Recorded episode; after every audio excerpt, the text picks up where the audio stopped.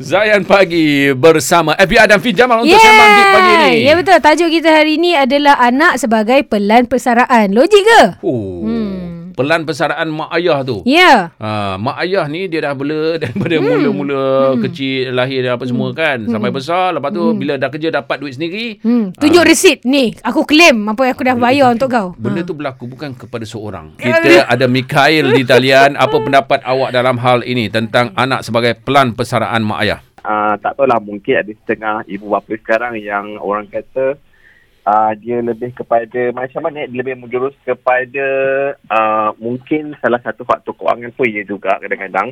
Sebab saya pernah berlaku jiran saya sendiri di mana bila maknya pencen, contoh uh, dia ada rumah kan, rumah tu dia tak ada, dia tak, dia tak ada bagi free-free punya. Contoh macam, oh aku dah besarkan kau, serumah ni kau kena bayar walaupun, walaupun kau duduk, walaupun kau anak aku. Haa, umpama dia menyewa. Maksudnya anak dia ni sebenarnya berkerjaya. Maksudnya ni mak dia ni nak suruh anak dia tu belajar, hmm, hidup okay, okay, okay, okay, bertanggungjawab. Okay. Ha, tu mm-hmm. yang mak dia kata, dengan aku tak ada saya senang eh. Kau dah duduk rumah ni walaupun ini harta mak, kau kena bayar je. Obama dia sewa. Hmm. Okey, dar- daripada segi tu Mikhail, apa yang uh, pendapat awak sendiri macam mana? Patutkah mak tu kenakan sewa ataupun memang patut? Saya nak kata patut tu, patut jugalah. Macam saya sendiri pun walaupun saya duduk rumah mak, saya, mak ayah saya sendiri, hmm. kita at least ada orang kata menyumbang sedikit lah walaupun ah. tak banyak. Okey. Abang dapur satu setengah ke dua ratus. Eh, dia menyumbang saya. Walaupun mak, mak ayah saya nak ada pencen, taklah dia rasa macam, eh aku ni dah besarkan kau, at least bagilah aku sikit duit. Ah, benda duit tepi lah orang kata, duit jajan dia. Faham, faham, faham. Ya, sekurang-kurangnya kalau mak tak minta pun, kita ada juga ihsan untuk bagi. Itu point dia. Thank you, Mikhail.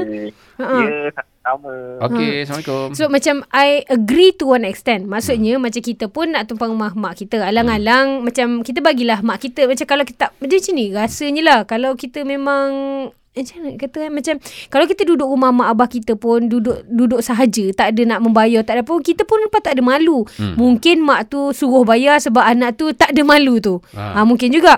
Tapi kalau macam katalah anak tu memang dah selalu bagi duit, tapi macam still mak dia kaedah berki, dia macam ni eh, benda-benda macam ni cara tau sebenarnya. Betul. Kan ha, hmm. macam kalau macam kalau kita cakap aku dah bela kau berci, kau kena bayar, so rasa tu tersinggung jugalah kalau Betul. Kita dengar.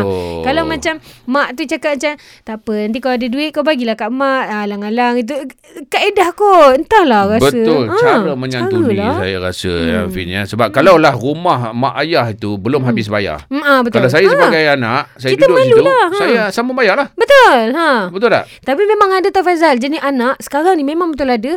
Anak duduk kat rumah je, lepas tu alah ni rumah mak aku, buat apa aku bayar? Yes. Ha gitu. Hmm. Ini kau dah main internet, kau dah apa uh, semua kau bayar kara segala, kau tak nak, tak ada nyumbang langsung pun hmm. susah juga sampai betul. Mak nak kena lafaz kau kena bayar. Ya, tu satu benda jugalah. Ni yeah. macam anak pun kena fikir jugalah. Itu bela-bela air belum lagi. Yeah. Kadang-kadang semua mak ayah tanggung. Hmm. Itu ha.